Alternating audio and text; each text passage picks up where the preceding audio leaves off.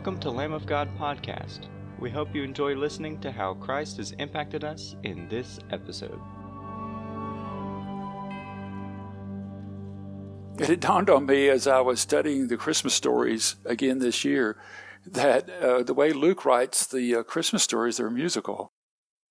Because every time that something wonderful happens, the character can't express in words a normal, I guess it would be Aramaic in their day, normal language without breaking out into a song expressing the joy of what God has done.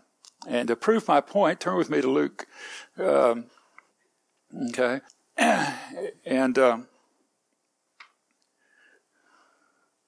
okay, a lot of these uh, songs are titled by their Latin phrasing because they're used in the liturgy, especially in morning and evening prayer, have been used in uh, for centuries uh, by the church in their daily services. And um, if you go to Luke chapter 1, Mary visits Elizabeth. Elizabeth acknowledges that the baby in the womb is the Lord. Mary breaks out into song. If you have an NIV or ESV, probably there's a little notation that says Mary's song.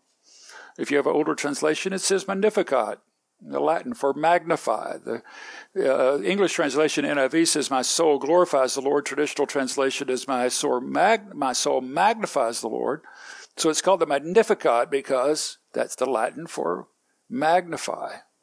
So she's breaking out into song, declaring the wonders of what God has done. Now, this is not a Broadway type song. I mean, it's talking about rulers being crushed and uh, the low being brought up, the, the poor being uh, delivered, and God being faithful to his covenant promises. It's quite similar in tone and style to Hannah's prayer in 1 Samuel chapter 2 when she's rejoicing the Lord over Samuel's birth and dedicating him to the Lord which shows us there's a lot of parallels. It shows us that Mary probably had that memorized.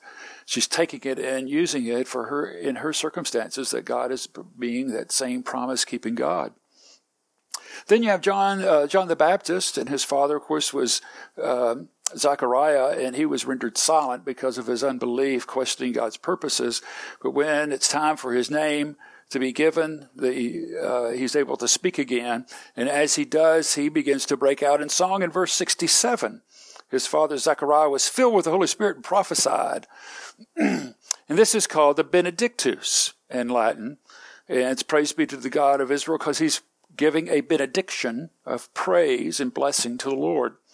And so, again, uh, this uh, call to covenant promises, this awareness of God's faithfulness, and the uh, blessing of God for raising up a prophet, fulfilling Old Testament promises that there would be a prophet who would come ahead of the Messiah, announcing his coming. Okay, then you flip over to chapter 2, uh, Jesus' birth. He's brought to the temple and uh, to be circumcised, and the prophet Simeon and Anna encounter him. And as they encountered him, uh, uh, Simeon has this incredible prophetic word for his life and for Mary. And uh, it says in verse 25 of chapter 2 He was waiting for the consolation of Israel, and the Holy Spirit was upon him, and has been revealed to him by the Holy Spirit that he would not die until he had seen the Lord's Christ. Moved by the Spirit, he went to the temple courts, and when the parents brought in the child Jesus to do for him the custom of the law required, verse 28, Simeon took him in his arms and praised God. This is called the Nunc Dimittis. Okay? You have fulfilled your promise. And he breaks out into song. Sovereign Lord, you have promised. You have now dismissed your servant in peace. For my eyes have seen your salvation, which you have prepared in the sight of all people. A light for the revelation to the Gentiles, a glory for your people Israel. So Jesus' birth had a habit of creating a musical. Okay? So those of us who disdained musicals will have to bite our tongues just a little bit, man, okay? And uh, this is we've come to the end of the Christmas season. Was yesterday. This is the eve of Epiphany. This is Epiphany, and uh, then we begin to start a season after because some some churches will call it the season after Epiphany. Some even are now calling it Epiphany Tide. It's a time of focusing on Christ making Himself known to the world. Uh, and the, the scripture text of the gospel readings will focus on aspects of Christ's character that are now being made known to the world and for the, for the salvation of the Jew and the Gentile. Okay, now turn with me. Today's text is uh, Matthew chapter 2. Now, the Magi do not break out in song, but they do do some things, unusual things. Okay? They do do some unusual things. And our title this morning is Matthew 2, 1 through 12. Our title is Wisdom, Wise Men, and the, and the Wisdom of God. Wisdom, wise men, and the wisdom of God. And we just had it read, and you're probably pretty familiar with the story. So I'm just going to start working through it just a little bit to give us uh, some uh, context to this uh, story. Now, one of the things that uh, preachers have to do every so often is to correct what often is uh, misunderstood in our culture. Um, you know, the Christmas story has been told over and over again, and we've seen nativity scenes over and over again. And you see nativity scenes with three kings, and they're appearing on the night that Jesus is born, and they're appearing in Bethlehem. Uh, in the manger, in the, in the uh, cave or barn there where the animals are kept. Okay, so everything's compressed, kind of like a Hollywood movie where they tend to compress events and compress stories and bring them together. You know, you would never know Lord of the Rings it took you know years to to unfold in Tolkien's novel, and yet in the movie it just seems like one thing's just happening right after the other. And we do that with the Christmas story oftentimes. So um, one is they're not kings. Okay, they're magi. Okay, magi means they're astrologers, they're magicians, they're interpreters of dreams. They're, uh, they are kingly advisors. And in some cases, they're giving some ruling privileges. Daniel would have been in this category in Daniel chapter 1, and his friends Hananiah, Mishael. And uh, they would, Azariah, they would have been included in this. But technically, they're not. When we think king, we think like British crown. And they might have had some ruling aspects to their job. We also find this unusual that people um, would spend a lot of their time focusing on planets and star movements in order to predict events. But in the ancient world, this was not unusual. Uh, in fact, you made a living off of it, trying to uh, tell what the movement of the stars, the movement of the planets, through that predict major events. Okay, so when um, uh, let me think, uh, when Julius Caesar uh, died, a supernova appeared in the sky. So, in the ancient world, this was confirmation that this was a great man. So, if any kind of celestial event happened at the birth of a major figure, it was considered that this a heavenlies or the gods, not necessarily a Jewish God, but of Yahweh, but the pagan gods were blessing this individual and giving them acknowledgement. Okay, so these um, magi are uh, astrologers, magicians, and they're court, sort of court counselors. Uh, in our scientific world, we find it hard to maybe wrap our minds around exactly what they did, but they were highly regarded and highly esteemed. Okay, uh, there's not just three. Okay, we say three kings of Orient are, but there's three gifts. It never says there's three kings. Okay, all right.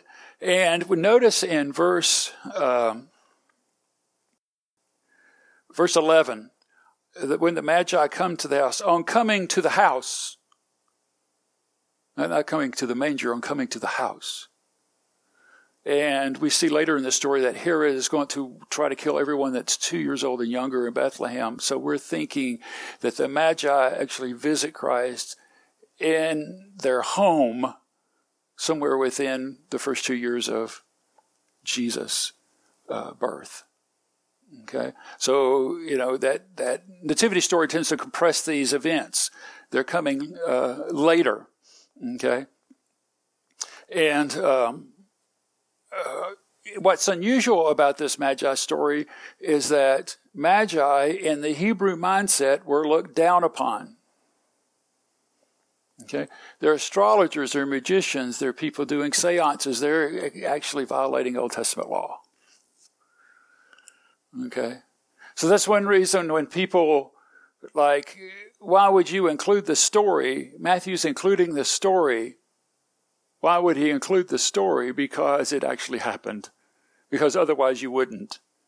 Because when Jews would read this, they would look down on it because they don't think much of magi because they're violating Old Testament promises to avoid seances and avoid astrology and avoid magic and to only look to the Lord their God for leadership and guidance and rely on the Holy Spirit for direction.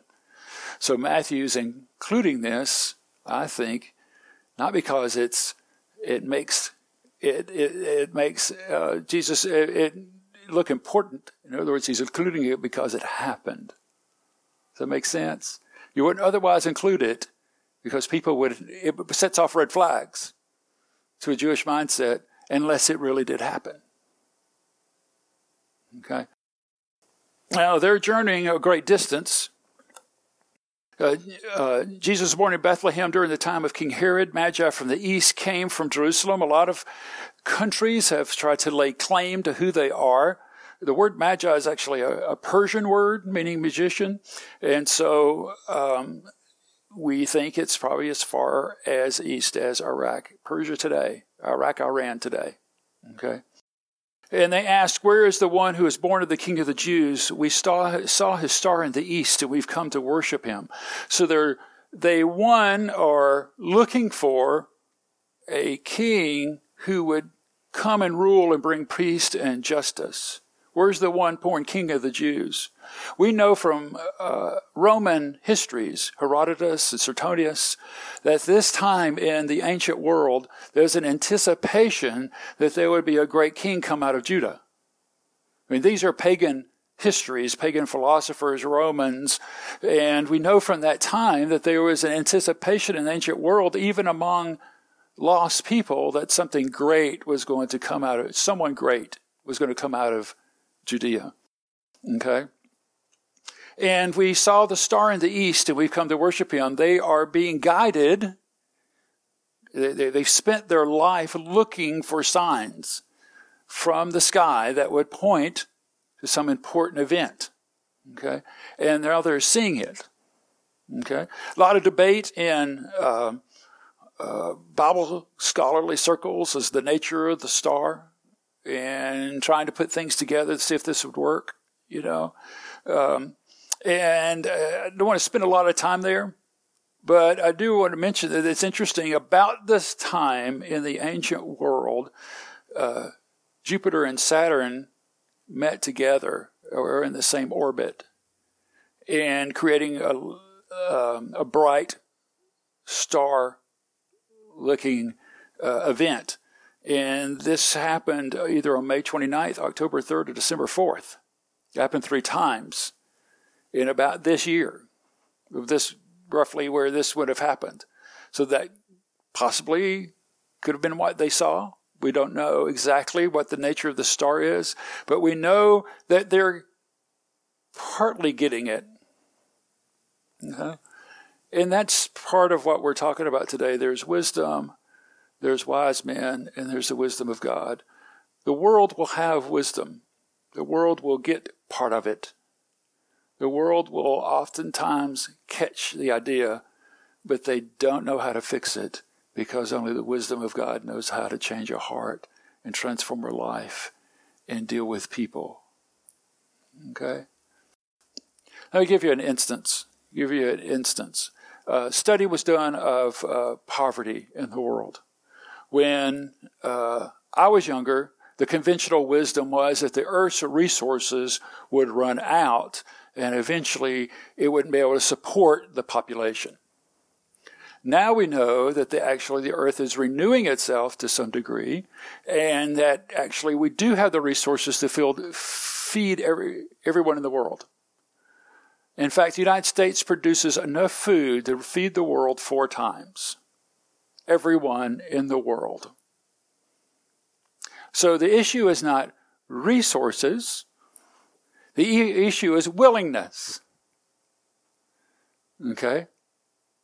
The issue is what they found in their studies. The issue is are the people who have the food willing to part with it, lose control of it, and be able to discount it in a way that it can get to where it needs to go. A lot of the problem is the cost of getting the food to the hungry person?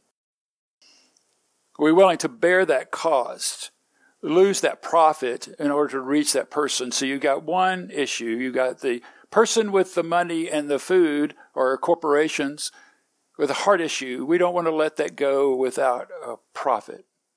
Okay. Then you've got, they've discovered in poverty issues, there's people who are walking in poverty, who are of low income, have deep resentments for being in that situation and deeply resent being helped or being thought of in that situation and will fight back to receive the help that they might need in order to help their society or their income class raise up. So there's heart issues there. Okay? And so, what is the uh, answer? Well, there's been numerous books written. How do we solve this problem of getting the food to the poor and how we get the poor to receive it and the resentments and the heart issues that are involved in both cases? And that's where the world's wisdom stops. They can't, that's how far it can go. But what we do know is the wisdom of God is that if you look to a, the Christ who is Savior and Lord, and by the power of the Holy Spirit, He can change a heart and give people a willingness to be unselfish and give people a willingness to forgive and give and heal the hurts and pain of uh, low the life of being in a low income and heal the selfishness of wealth and give a willingness to give. And uh, the gospel can transform a heart and actually the gospel is what can transform and fix the poverty problem in the world okay so the wisdom of the world, you read the books, they give you the solution, they point out the problem, they show you the issues, but they can't provide the solution. Only God can, because only God can change a heart. Okay. So the wise men, they see a star in the sky. It lines up with their astrology. They've heard the rumors that something's coming out of Judea. And so they make their start, but they don't have enough information. Okay? When the king Herod heard this, he was disturbed, and all of Jerusalem with him. When he called together all the chief priests and teachers of law, he asked them where the Christ was to be born. Why would King Herod be nervous about a bunch of guys on camels, probably, coming into Jerusalem, saying they're looking for the king of the Jews? because Herod wasn't a Jew, he was an Edomian. So they probably don't realize that they're telling the man, There's your replacement's coming. Okay? And he feels th- personally threatened. And you were talking about Jezebel killing her own children. That's what Herod did. Herod felt so threatened by his own sons that he had some of them killed because he thought that they were trying to take his place. Okay. So you've got them, this big entourage. When these magi show up, they don't. It's not like like the song three of them. There's numerous of them, and, and to be able to support that kind of journey in the ancient world, from say even Iraq, Iran, to uh, Jerusalem, you have had huge tents, huge amounts of food, huge amounts of servants to make all this work, and you're looking hundreds of people show up saying, We have come to see the king of the Jews, yet Herod's already king, but he's not a Jew. And so it creates a great stir. And so Herod doesn't even know. He asks the chief priests and teachers what's going on. And they tell him the answer.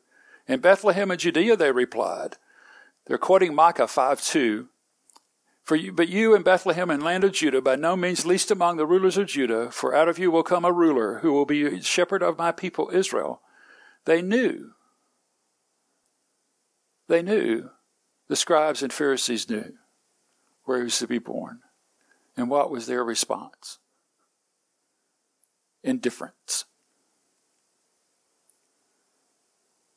the people who were chosen people of the Lord who had a heart for the scriptures didn't obey the scriptures. Here's a whole group coming from the Gentile lands to point to them the new king who's going to bring righteousness and peace, who's going to transform hearts and raise up the people of God, and their response is nothing.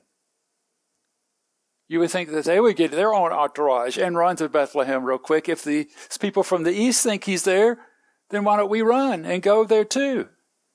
But they're indifferent.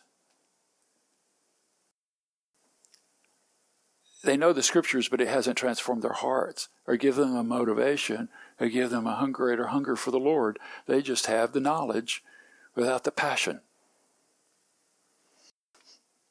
Herod called the Magi secretly and found out from them the exact time the star had appeared. And he sent them to Bethlehem and go and make a careful search for the child. As soon as you find him, report to me so that I may go and worship him. Liar. No, that I may go and kill him.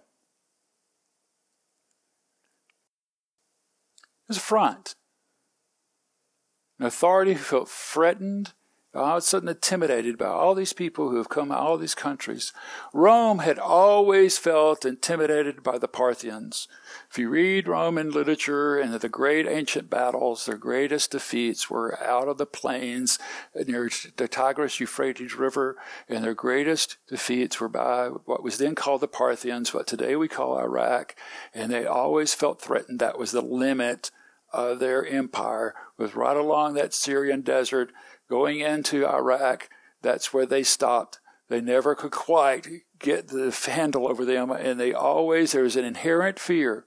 It's like if you read early American history, there's this tremendous fear of uh, American Indian or Native peoples uprising. You know, I was reading the biography of Jonathan Edwards, and they're out in this, what was then called the wilderness in Stockbridge, Massachusetts. And there was this fear of an Indian uprising. Okay. Just kind of floated. When I was a kid, as mentioned before, there's, there was this fear of the Russians and the Soviet Union, a real fear. Would missiles ever be shot? Would we ever be in a real war? It just pervaded everything, it hung over everything. Well, in Rome, in the ancient world, they worried about the Parthians coming in. Well, where are these guys from? Where are these magi from? They're from that area of Parthia. Okay? So you can see the fear rising up within Herod, I'm not a Jew. These people are coming from Parthia. What in the world's going on? He fakes this idea that he really cares. Okay?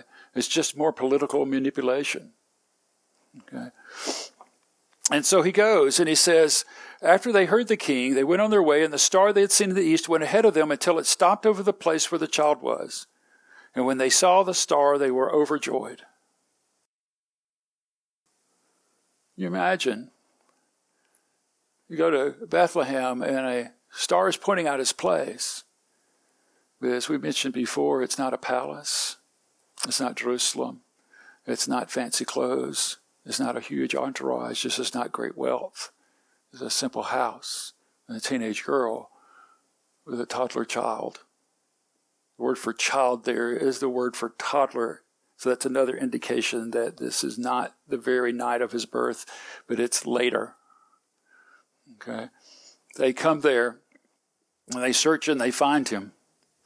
And when they saw the star, they were overjoyed. And on coming to the house, they saw the child with his mother Mary, and they bowed down and worshiped him. I want you to think about that. You have been traveling for hundreds, if not thousands of miles. You have dealt with incredible rulers, you have been relying on the stars. It's not till you, get to Jerusalem where you find out that it's actually Bethlehem. So the wisdom of the world could only go so far. And then once they read the scriptures and got the understanding of the scriptures, then they could take the next step. And that's the thing. Whereas there is, uh, in psychology, sociology, there's a lot of wisdom in the world, but they can only take you so far. Okay. And the wisdom of the world changes all the time. I remember when I was a kid, it was the ice age is coming. Be prepared because the earth's temperature is changing. And they didn't use the word climate change, but that's what they meant. But they said a new ice age was going to come, just like the way it destroyed the dinosaurs, and everyone needed to prepare for it. There is even a Saturday Night Live skit making fun of this. You can look up on YouTube. But what's the conventional wisdom now? conventional wisdom now is the earth is getting hotter. Okay, to the point that the ice cap is melting and that where the coastal cities will be flooded. To the point that a young lady in my at work in my break room told me she walked in uh, fear that by the time she got older that the United States would be destroyed because of climate change. Okay. Well, what about that report that came out two weeks ago that said the ozone layer of the Earth is expanding and is actually healing itself and growing by 3 to 5 percent every year, especially over North America? Okay. Where's the climate change doctors there? Since the wisdom of the world is just constantly changing. Okay. Constantly changing. When I was in college, everything was about Freud. You know, uh, Tim Keller was saying on a sermon that I was listening to that it, t- when he came to New York in the 80s, everything was about Freud and psychoanalyst, and you needed to discover your subconscious. And that way, people were going to a psychoanalyst at least three to five times a week to discover the problems in their subconscious so that they could overcome their difficulties. And this was all coming out of Freud. He said, Here we are. The sermon I heard was from 2014, and he said, No one does that in New York anymore. That was the conventional wisdom. Now, the conventional wisdom has changed. Where do we find true wisdom? Where do we find someone that says something that lasts, that's always true? That's, of course, the wisdom of God, who is Jesus Christ. And they have found this wisdom.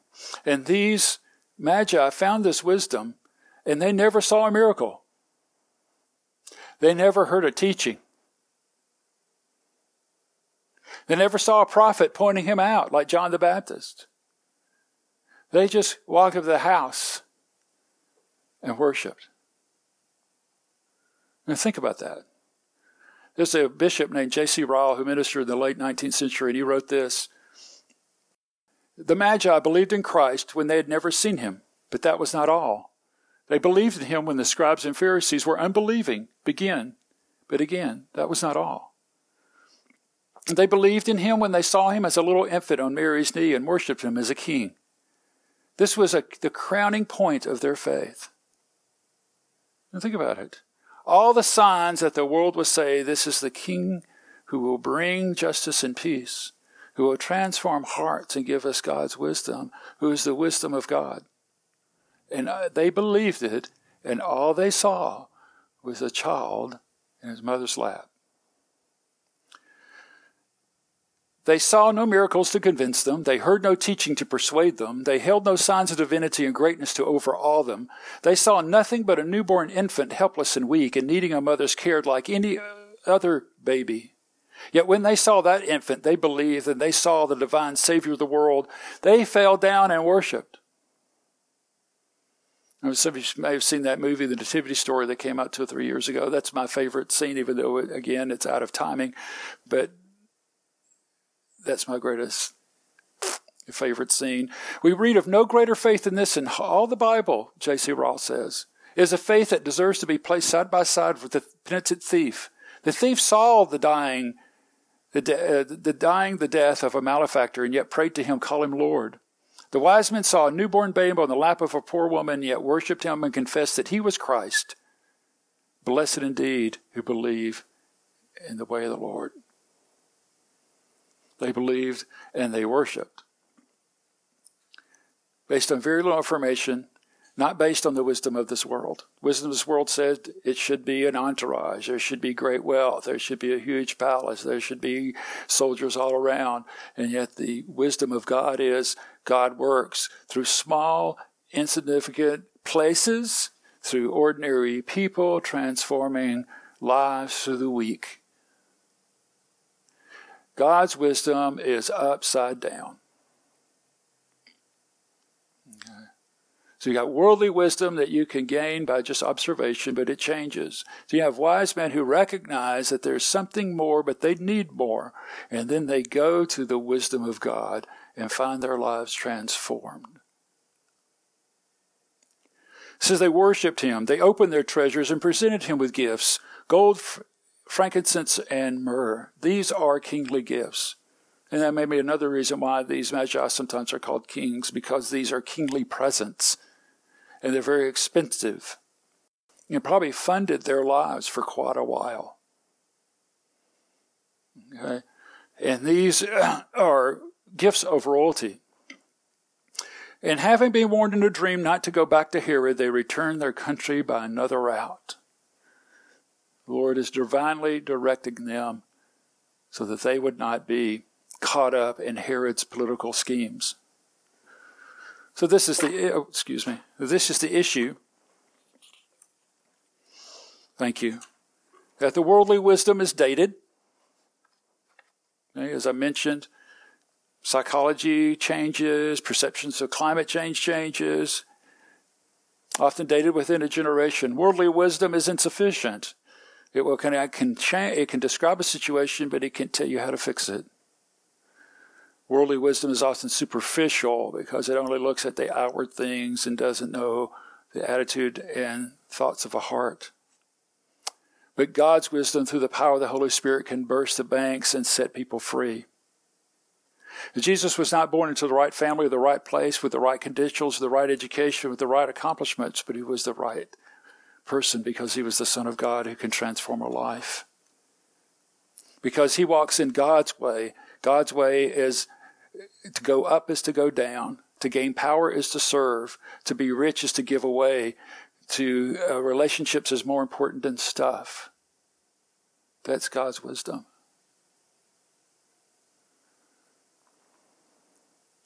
So, what do we call? What do we do? Called to do? We're called to love and to serve this Christ and to walk in the wisdom of God and not in the wisdom of the world. We'll close with this. Turn with me to 1 Corinthians chapter 1.